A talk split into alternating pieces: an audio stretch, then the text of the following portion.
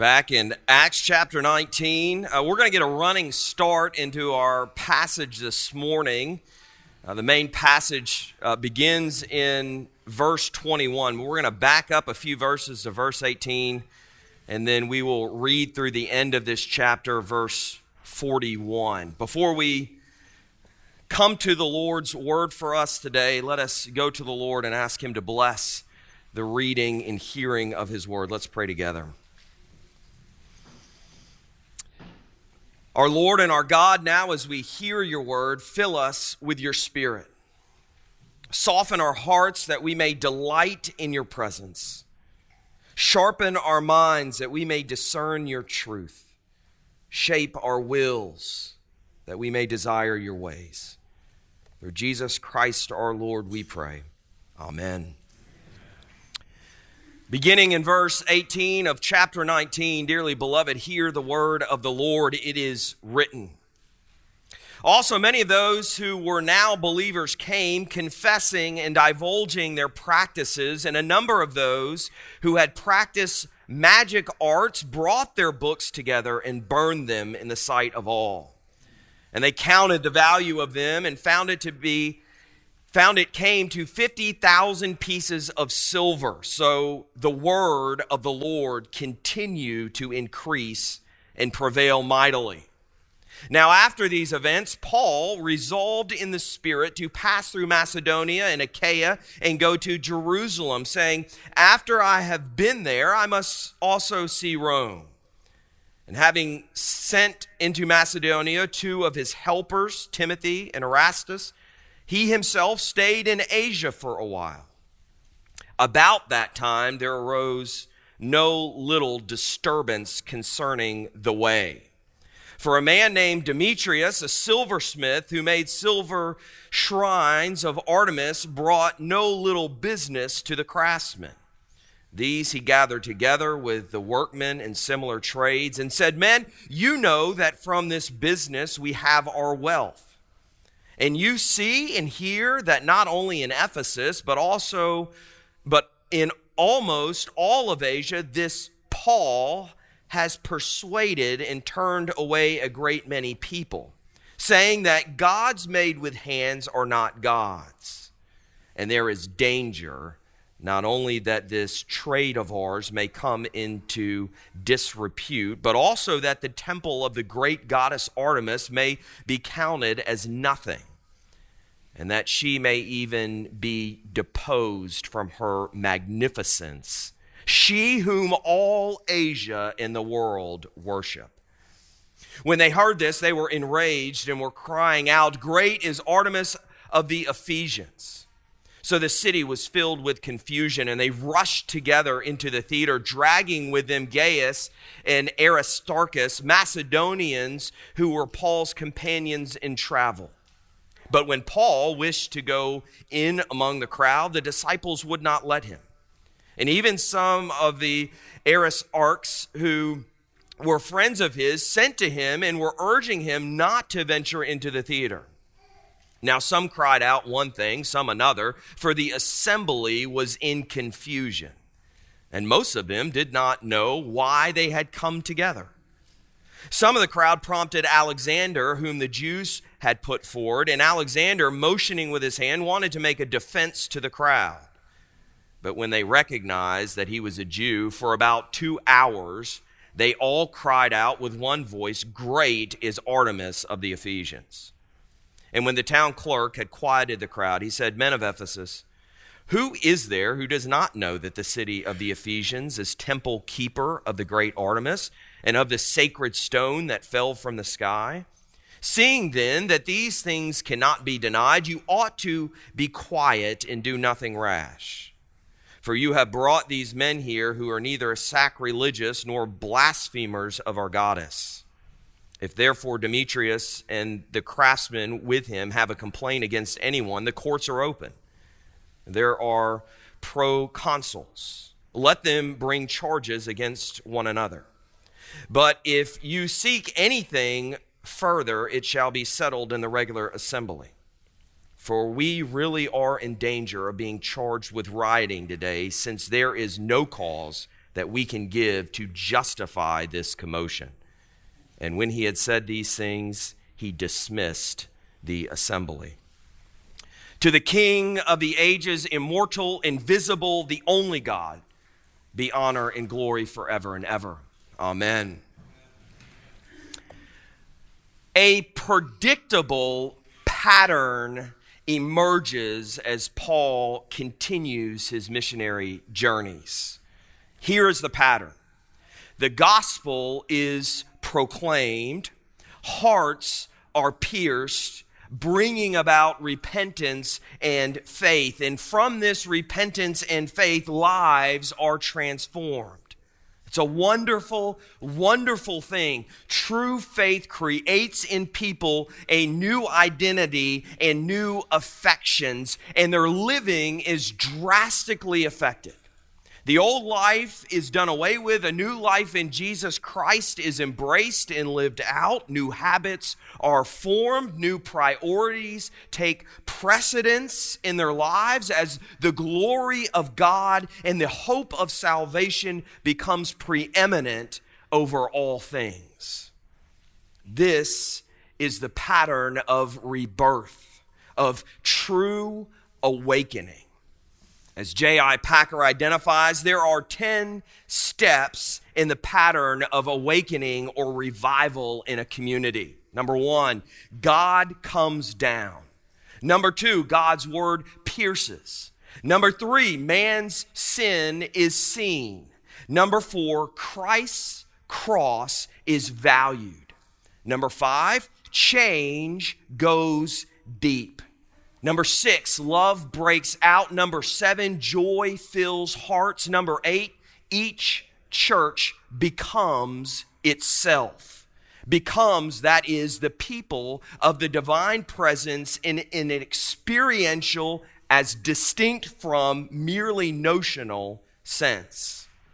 Number nine, the lost are found.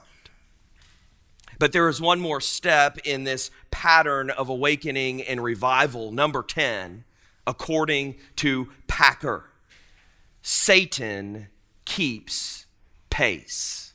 Satan keeps pace. And this is what we have seen throughout Acts. The transformation caused by the proclamation of the gospel creates disturbances in the surrounding society. This is part of the predictable pattern.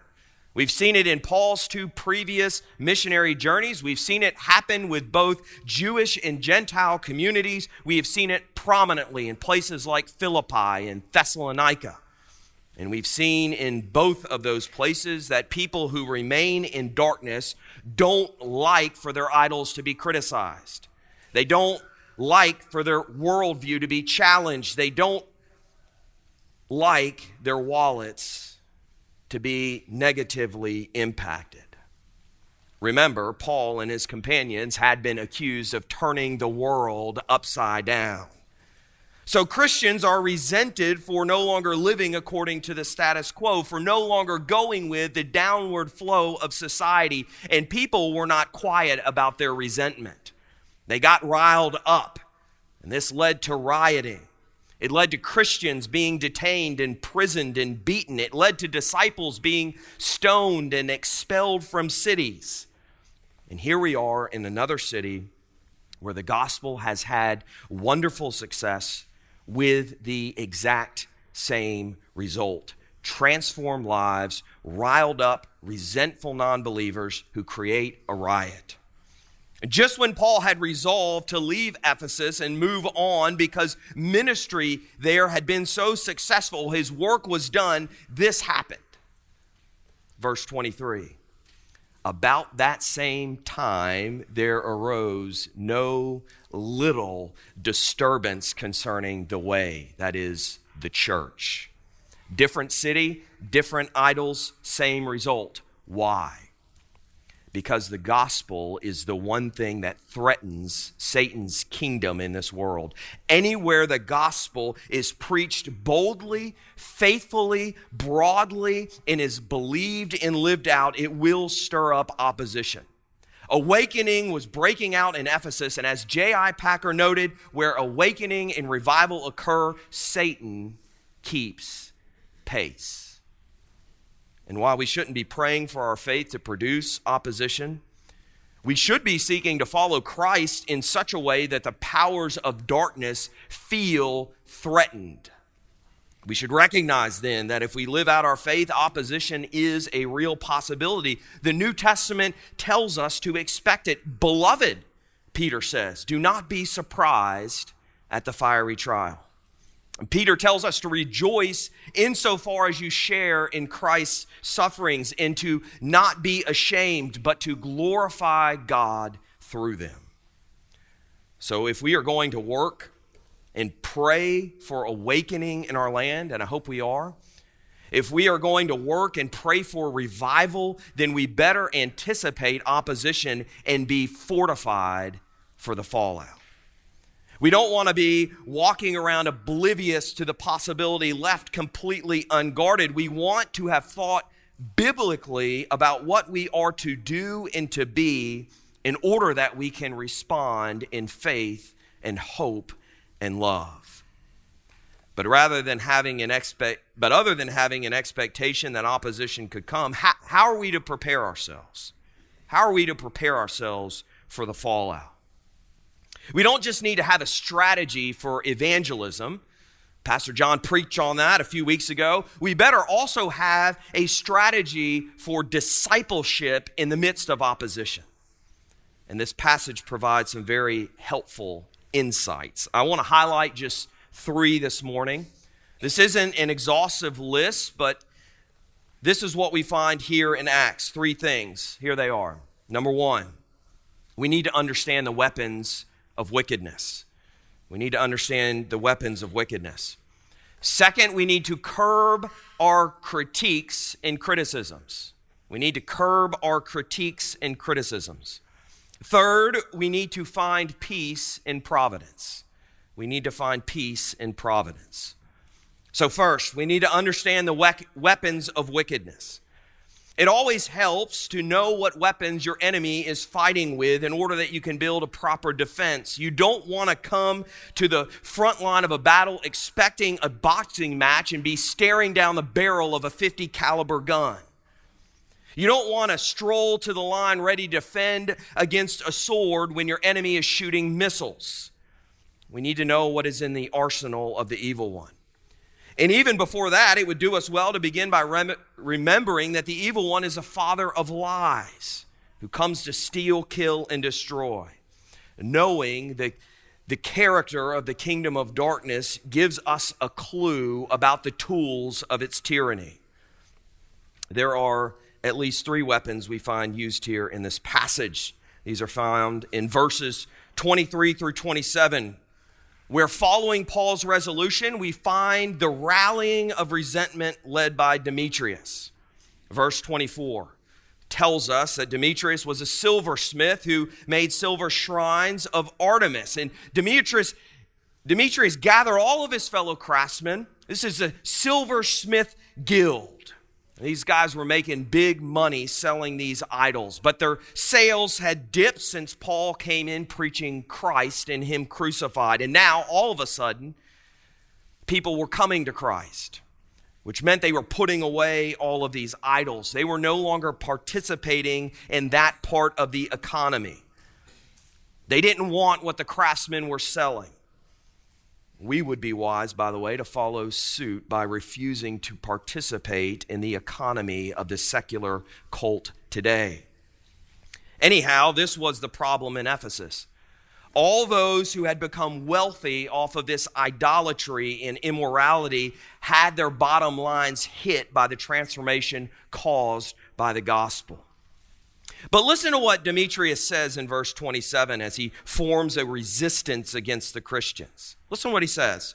And there is danger not only that this trade of ours may come into disrepute, but also that the temple of the great goddess Artemis may be counted as nothing, and that she may even be deposed from her magnificence.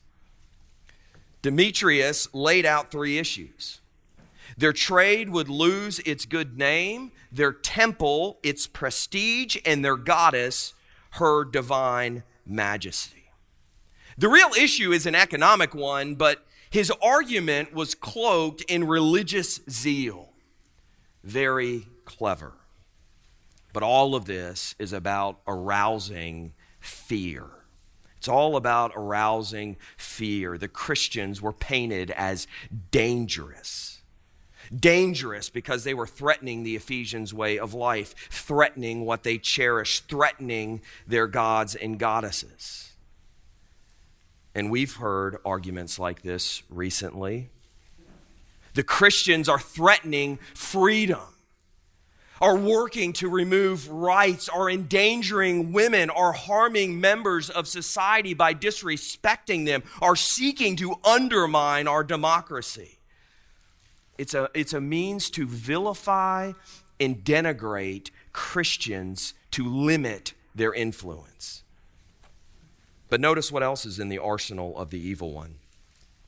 Demetrius doesn't uh, Demetrius doesn't stop at painting Christians as dangerous. He also adds at the end of this little speech that all of Asia and the whole world worship Artemis. Did you catch that? All of Asia and the whole world, he claims, worships this goddess. Obviously, this is a slight exaggeration. Artemis was not worshiped by the whole world, nor even by all of Asia. But the purpose of this remark was to put social pressure on and belittle those who don't worship Artemis. So it wasn't just fear that uh, Demetrius was trying to instill, he was also trying to intimidate and isolate all those who held different beliefs.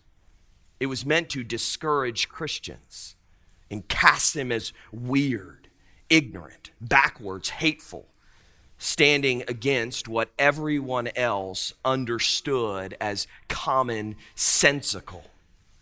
The pressure is to is meant to make non-Christians not only not want to be a Christian but to despise Christians and it's meant to make Christians feel shameful and alone. This tactic is still very much present today. As recently as last month, the United States Assistant Secretary of Health, who is a transgendered woman, a biological male claiming to be a woman, stated, and I quote, there is no argument among medical professionals. There is no argument among medical professionals about the value and the importance of gender affirming care for children. This is what a high ranking official in the U.S. Department of Health and Human Services is claiming. No doctor worth their salt questions trans- transgenderism in children, but actively supports it and encourages it. We're talking about giving children puberty blockers and irreversible sex change surgeries, and we are told that there is no debate there. Everyone, everyone agrees on this issue. This is the tactic of the kingdom of darkness. And we've seen this surrounding all major moral and worldview issues that face our culture today gender identity, abortion, human sexuality, women's rights, evolution, objective truth. This is what the kingdom of darkness wants you to believe. You are all alone in your belief. You are all alone in your belief. Everyone else believes that gender is a social construct and has no grounding in biological reality. Everyone else believes that abortion is a social good and is a right women are entitled to have. Everyone else believes that nothing is morally wrong with any form of sex between consenting adults. Everyone else believes that there is no differences between the sexes. Everyone else believes in macroevolution. Everyone else believes truth is relative. You are all alone if you think differently. You are all alone because your system of belief is unreasonable, it is ignorant, it is outdated. And not only that, it is hateful, bigoted, sexist, homophobic, and tyrannical. Satan knows. Satan knows that we are a people made by God to be social creatures. We don't want to be all alone. We don't want to be oddballs. We want to be socially acceptable and agreeable. So Satan repeats this lie to us again and again. If you are going to be insistent in your beliefs, then you will be all alone. You will be isolated. You will be thought ill of. But even if you are the only one, it is better to live in accordance with God's word than to follow the popular belief of the world. The path is wide that leads to destruction. You can go with the flow, you can go along and get along. That road is leading right to hell. Scripture calls us to stand strong against the flow. But also know that you are not alone. Here's the reality Demetrius claimed that everyone worshiped Artemis in Asia and even in the whole world. And perhaps the Christians in Ephesus felt that to be true. He wanted them to believe that to be true. It only took a few hundred years, though, about 300 years, and no one worshiped Artemis. No one. Christian influence changed the culture. And that didn't mean that everyone became Christian. That wasn't it at all. But their influence did topple idol worship in the Greco Roman world. 300 years later, no one worshiped Artemis. And never again. Who today is worshiping Artemis? The great Artemis of the Ephesians is on the ash heap of history. But how many worship Jesus Christ? So be encouraged, dearly beloved. If we are to fortify ourselves against the tactic of evil, this tactic of evil, then we must be ready to shield ourselves from these lies. We must refuse to allow them to sway us. We must be ready to stand alone if necessary, but I pray that we would never truly be alone. I pray that we would commit ourselves to standing together as a people, regardless of the pressure, regardless of the cost, to together shine the light of Jesus Christ, to dispel the lies, and to reveal the love of God and the glory of God to demonstrate by our own common convictions and our unified witness that Christianity is both reasonable and loving, and that we will not be bullied or intimidated into yielding to so called popular beliefs. And it could be that Christians. It could be that Christians don't merely face social ostracism and slander, regardless of how loving they are. Christians might also face physical repercussions for standing firm in the faith. Again, where God's kingdom advances, Satan will seek to keep pace. We've already seen in Acts Christians being beaten, imprisoned, and even martyred for their faith. In this passage, two Christians, Gaius and Aristarchus, are detained and drug into the amphitheater in the middle of this riot. This is not a threat we often face in the United States, but that is not to say it will always be that way. Certainly, the world around us is growing more and more hostile to the Christian faith. If we are to be fortified against the schemes of the evil one, then we need to be aware of the tactics of the kingdom of darkness. Not only verbal assaults, but physical as well. And we should remember the words of our Savior and Lord Blessed are those who are persecuted for righteousness' sake, for theirs is the kingdom of heaven. Blessed are you when others revile you and persecute you and utter all kinds of evil against you falsely on my account. Rejoice and be glad, for your reward is great in heaven. For so they persecuted the prophets who were before you. So we must understand the weapons of wickedness but we must also be careful not to give the evil one extra ammo. And this passage shows us that another way for us to be fortified against the fallout is to curb our critiques and criticisms. Another way to say that is to be disciplined in expressing your disapprovals and disagreements. Let me explain what I mean by this. As Christians, we should love peace. We are a people of peace. We should be seeking peace. God's word commands this of us in Hebrews 12 14. Strive for peace with everyone and for holiness without which no one will see the Lord.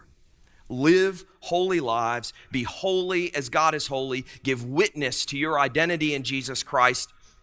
And you can do this, you should be doing this without rubbing it in people's faces. Strive for peace. Not only lack of conflict, but harmony with others. Romans 12, 18, if possible. So far as it depends upon you, live peaceably with all. You don't always have to tell everyone else that they have wrong beliefs. You don't have to share every critique and criticism you have of the secular world. Not every hill is a hill to die on. Learn to hold your tongue. Proverbs tells us that there is wisdom in being silent. Whoever re- restrains his lips is prudent. If you are constantly sharing your right views with everyone, then not only will your righteousness appear to be ig- arrogance, but you will be instigating disruption with little or no chance of redemption. People don't come to faith by our arguments, but by God's word being read and studied. This means we shouldn't be constantly looking for a fight. There are plenty of fights to be had. But we need to practice self control and not be triggered by every talking head on the news, every troll on social media, every person in our workplace who mouths off about every social issue. Now, this doesn't mean that we aren't to be bold to proclaim and live out the gospel. It doesn't mean that we shouldn't give a reasonable defense of the faith if asked. It doesn't mean that we don't work for righteousness in ourselves and in our culture but we should be doing it in a way that we are also seeking to live at peace with all people. It takes wisdom, incredible wisdom. And we see the wisdom here in Acts 19. Look at what happens once this riot begins. Even though Paul is ready to rush into the midst of everything, there were disciples there holding him back. Look at what the very next verse says, verse 32. Now, some cried out one thing, some another, for the assembly was in confusion, and most of them did not know why they had come together. This assembly was no place to try to reason with anyone, as Paul had been doing in his evangelism. This wasn't an assembly that had any logic to it. We're told that most of them didn't even know why they were there. They were just following the crowd. Everyone else was riled up, everyone else was heading into the amphitheater. This is what following the crowd looks like, by the way sheer madness. The wise thing to do here is to hold your tongue. This was not a hill to die on, trying to defend Christianity against the attacks made by the Silversmith Guild, masking itself as the cult of Artemis. There were there would be hills to die on in Ephesus. This wasn't one of them. Another thing we see in this passage is that the Christians hadn't even instigated anything in Ephesus, they were simply living faithfully. And this is really, really, really important. Later, someone would get up and testify that the Christians were not guilty of anything, that they were neither sacrilegious nor blasphemers of our goddess. Now, that wasn't entirely correct. The Christians would not have failed to say that Artemis was no god, she was a demon. And they were not giving her any honor or glory. They weren't going to the temple. They weren't participating in cultic activities, which included temple prostitution. Artemis wasn't worthy of their affections, and they weren't giving them to her. So, according to those who worship this demon, the Christians were robbing her of the honor her devotees thought she was due. This is what the word sacrilegious means it means temple robbers. And it doesn't mean that the Christians were being accused of stealing anything from the temple. That isn't it. Worship is what happens in the temple. It's about stealing the worship due to a God. We should be thinking about that in terms of our God, the one true God. It means that if you are putting your affection somewhere else, if you are worshiping something else, if you are devoted to someone else, then you are robbing God of what he is due. That is true sacrilege. They're called blasphemers. It means to speak profanely of sacred things. Do you think the Christians had kind words for Artemis? I doubt it. I'm positive that they would not have hesitated if asked what they thought of Artemis, that they would have declared her to be what she was a demon. Now, Christians are called to be bold. We are not to be timid. God has not given us a spirit of timidity, but of power and love and what else? Self control. So notice this. Notice this. The city clerk was able to say with all honesty that the Christians were not were not sacrilegious or blasphemers because they hadn't been out in the streets openly blaspheming Artemis. They weren't doing that. The reality was that they didn't need to. They didn't need to go into the marketplace and openly declare all they thought about Artemis and those who worshiped her. They didn't need to go out and pick fights and get into intellectual arguments with those who gave homage to Artemis. They didn't need to go out with picket signs and stand in front of the temple. They didn't need to become activists. They had stopped participating in anything related to Artemis. They weren't giving the cult their money, their time, their attention, their devotion, their worship. And they were undoubtedly proclaiming that there is only one true God, Father, Son, and Holy Spirit, the creator of heaven and earth, the ruler of all things, the redeemer of sinners. They were doing what they were called to do. They were living transformed lives. They had repented of their sins. They were proclaiming the gospel. And the world had taken notice. This is what caused this disruption. There are times in this modern age, it seems to me, when we Christians are shooting ourselves in the foot by instigating conflict in our culture. It would do Christians well to use more wisdom about how to promote faith in the one true God. We've seen in recent history people who we perhaps viewed as right in their beliefs who were wrong in how they went about articulating them and instituting them. So, how about this? How about rather than picking fights, we start inviting people to Bible studies and to worship? People aren't going to be transformed by our arguments, but by the Word of God. This is how awakenings begin. This is how revivals break out. Open God's Word to people and let God work His power.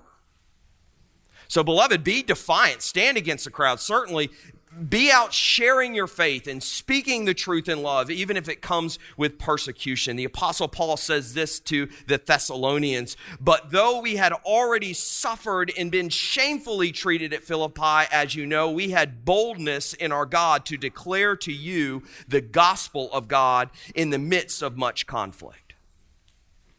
But then Paul says this but we were gentle among you, like a nursing mother taking care of her own children.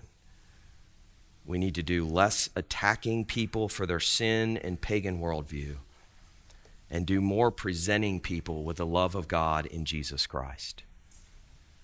So we fortify ourselves against the fallout by understanding the weapons of wickedness, by curbing our critiques and criticisms. Finally, Briefly, we fortify ourselves by finding peace in providence. By finding peace and providence. Another way to say this is be confident that the Lord is in control. Satisfy yourself in the Lord's sovereignty. Delight yourself in His dominion. We're reminded here that God holds the hearts of all those in positions of authority. They are there because He placed them there, and He can and He does use them to accomplish His good purposes. Who is it that brings calm and reason into the riot? It's the town clerk. The town clerk steps in here, quiets the crowd, and rains on their riot parade, telling them that if there are legal, that there are legal processes that need to be followed if they have an issue. If they had a grievance, then they could take it to the provincial court or they could take it to the town assembly. But what they couldn't do was continue to riot. If they did, the clerk threatens that they were running the risk of being charged with an insurrection. It wasn't Paul and the Christians in Ephesus who were determined to be the th- true threat. But what we see here is that even in the midst of what seemed to be absolute chaos and confusion, God was in control. God, who is working all things for his glory. God saw it fit to restore order even through an unbeliever. There will be times when it seems like all the world is against us. Times when there seems to be no plausible means of victory or even escape. But God is our rock and our Redeemer. He is a strong fortress and we need to rely on Him. We need to trust that He is always in control, that He is working all things together for good for those who love Him, even when it seems otherwise. I believe we have seen this in these past few days. The curse of Roe v. Wade has plagued this country for nearly 50 years. And as we moved as a culture into a place where we can clearly say that America is a post Christian nation, we seem to be moving further and further away from the possibility that we would ever see the end to abortion. But even in a post Christian nation, God can and does act in mighty ways. How is it that one president could get the opportunity to put three justices on the Supreme Court for this to happen? And how was it that these three justices would have the courage to overturn a case that was declared gospel truth in this nation? Was it a chance? I don't think so. I pray that these past few days gives us faith that God is at work. The battle's raging. Let's make sure we have our armor on. That we are properly fortified. And let's pray for revival to break out. And let's be ready for the opposition that will inevitably follow. Let's pray together.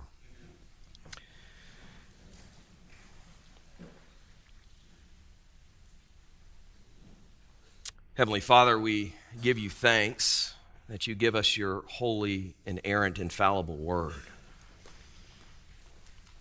And your word reveals to us these truths of history these patterns that we can look at and understand. And Lord, we pray that this same pattern would happen here in this place. In Ouachita Parish, in Louisiana, across our entire nation, Lord, we pray for revival to break out. We pray for awakening to happen. We pray that people would return to your word, that it would pierce their hearts, that they would be convicted of their sin, that they would turn to you to find salvation in Jesus Christ.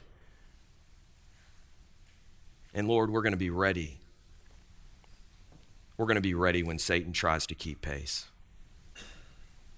Lord, help us to put on our armor and to respond to all of the attacks of the evil one with faith, hope, and love that all people might see your glory. For we pray this in the mighty name of Jesus. Amen.